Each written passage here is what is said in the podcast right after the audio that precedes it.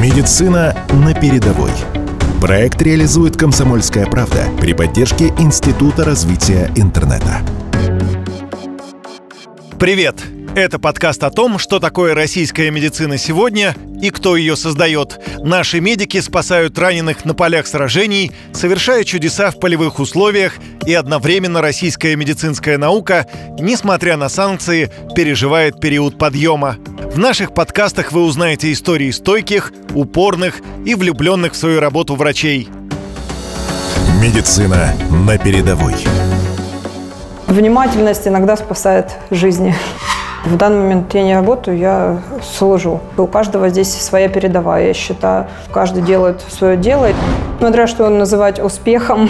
Мои успехи – это успехи подразделения на передовой. На данном этапе можно без пафоса сказать, что сейчас работа – это моя жизнь. 24 на 7 мы задействованы в том процессе.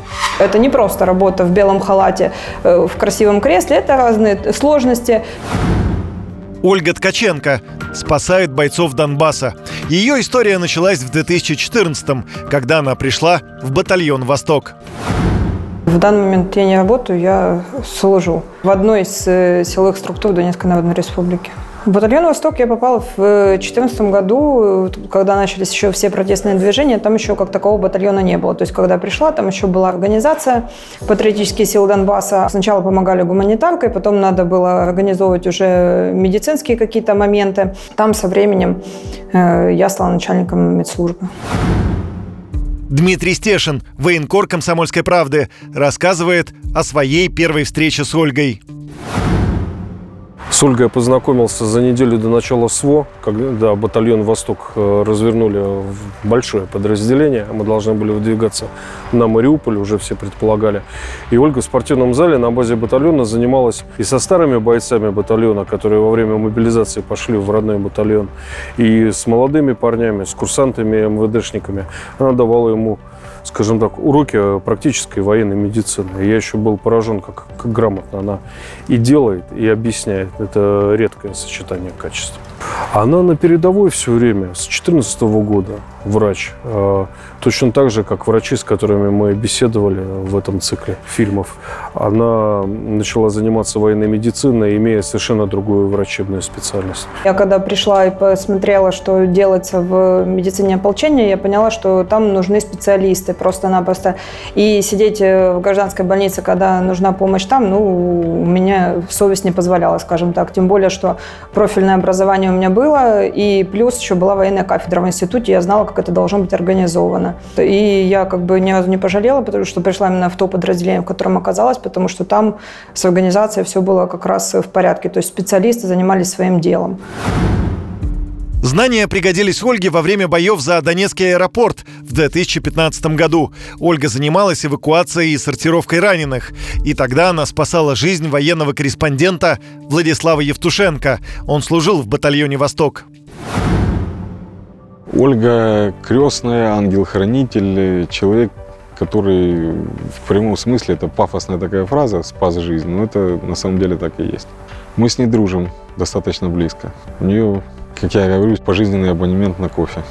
Задачей подразделения, в котором я в тот момент служил, это бригада «Восток», было контролировать движение по взлетной полосе, то есть спесок э, украинские военные гнали в терминал Донецкого аэропорта свои подкрепления, вывозили раненых, возили там продовольствие, боеприпасы, то есть ротации проводили. Вот они все это делали, перемещаясь по взлетке по этой. И вот э, надо было делать так, чтобы это путешествие было минимально комфортным каждый раз. Бои были тяжелыми, противник активно атаковал. По зданию, где находился Владислав и его товарищи, начали работать танки. Владислав рассказывает, как он потерял товарища в этой бойне. В этот момент еще одно попадание, еще одно попадание. Сели вдоль стены. И очередным вот этим вот точным попаданием выбиваются мешки с песком вместе с пулеметом и осколки в коридор. И так получилось, что Женя сидел рядом со мной, то есть он был передо мной, ближе к этой бойнице, и он на себя принял, по сути дела, все осколки. Один долетел мне в затылок. Там эм, и бронетехникой даже подойти было сложно, пока вот смежные подразделения не оказали нам достаточную огневую поддержку для того, чтобы мы могли хотя бы людей оттуда вывести. Вот э, я увидела пострадавших только когда их на броне уже подвозили к нашим эвакуационным машинам. Э, один мальчик, к сожалению, там чуть-чуть не дожил до больницы, на броне умер, там 15 минут оставалось до травматологии республиканской. Вот. Э, и одним из пострадавших был и фельдшер подразделения, у которого обнаружилось сколочное ранение головы. Ольга Ткаченко в этой истории мой ангел-хранитель. Оля меня очень внимательно осмотрела и в попыхах вот, вот в этом всем как бы экстремальном моменте, потому что раненых было много, это все было вот, ну, в очень быстром темпе. Несмотря на все это, она сделала свою работу очень тщательно, она обнаружила на затылке маленькую дырочку, которая ее смутила. Когда прижала ее пальцами, оттуда начала литься кровь, я поняла, что как бы человек получил осколочное ранение головы.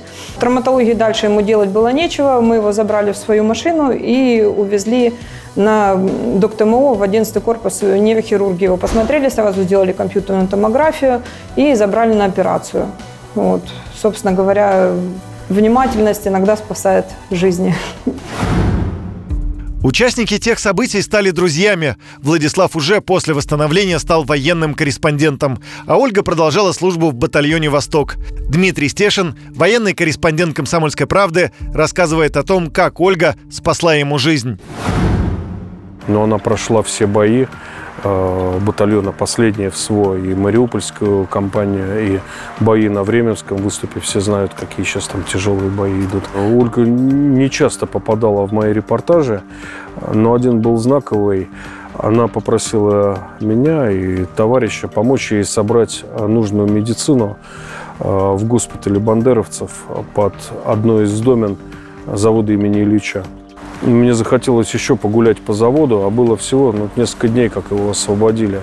И я просто вышли на улицу, и Ольга что-то почувствовала. Женским чутьем, своим там вот военно-медицинским, она сказала, мне здесь не нравится.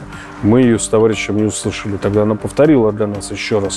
То есть это предчувствие в ней было явное, сформировано просто как реальность. И мы развернулись и ушли, уехали, все, загрузили медицину. И буквально через несколько дней узнали, что на заводе в тот момент еще была остаточная группа, около 20 бандеровцев. Собственно, ничего хорошего не было, если бы они вырывались оттуда, взяв заложников там Ночмеда, меня, журналиста и так далее. И я вот считаю, что Ольга меня спасла в этой истории. Наша героиня держится очень уверенно и собрано, звучит спокойно и вдумчиво, и уже знает, что будет дальше. Здесь э, важна сцепка и военной медицины, и гражданской, тем более, что э, здесь э, именно профильных военно-медицинских учреждений ну, практически нет, и все наши раненые поступают в гражданские больницы. Вот, на своем этапе военные медики делают свой участок работы, то есть оказывают неотложную помощь, стабилизируют и эвакуируют, а здесь уже непосредственно люди получают квалифицированную помощь в гражданских больницах, и у каждого здесь своя передовая, я считаю. Каждый делает свое дело, и если бы не было одного этапа или другого, ну, не было бы результата вообще. На данном этапе можно без пафоса сказать, что сейчас работа – это моя жизнь 24 на 7. Вот мы задействованы в процессе. Мои успехи – это успехи подразделения на передовой. Пока еще спецоперация не закончилась, и я планов особых не строю. У нас такая ситуация, когда нельзя построить планы даже на вечер сегодняшнего дня. Вот. Э, ну, вариантов может быть много. Один из них э, такая более профессиональная мечта, как бы э, хочется, может быть, психологической реабилитацией заниматься людей, которые побывали в военных действиях. Родной батальон Ольга называет семьей. Она не раз спасала жизни солдат подразделения и продолжает это делать. Женщина на передовой. Работать на передовой – это в условиях опасных, скажем так, для жизни принимать достаточно быстро решения, принимать решения в нестандартных ситуациях, а главное – нести за них полную ответственность. Должны иметь э, навыки и знания все специалисты, независимо от специальности, по оказанию первой неотложной медицинской помощи и быть готовы в любой момент э, вот, вступить в ряды своей любимой армии, потому что ну, иначе никак. Владислав Евтушенко, военный корреспондент, один из тех, чью жизнь спасала Ольга, подчеркивает. В ней есть самое главное, то, что необходимо врачу, вот эта тщательность и внимательность, которая как раз позволила, вот на моем примере это очень хорошо видно.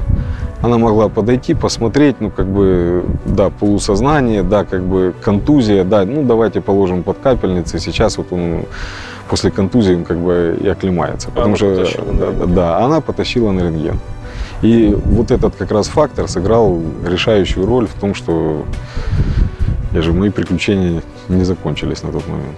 Это не просто работа в белом халате, э, в красивом кресле. Это разные сложности. Это может быть нестандартные случаи, но тем эта работа интересна. Слушайте другие выпуски подкаста «Медицина на передовой» о подвигах российских медиков в военно-полевых условиях и достижениях наших врачей и ученых на сайте radiokp.ru и на подкаст-площадках. Проект создан медиагруппой «Комсомольская правда» при поддержке Института развития интернета. Медицина на передовой. Проект реализует «Комсомольская правда» при поддержке Института развития интернета.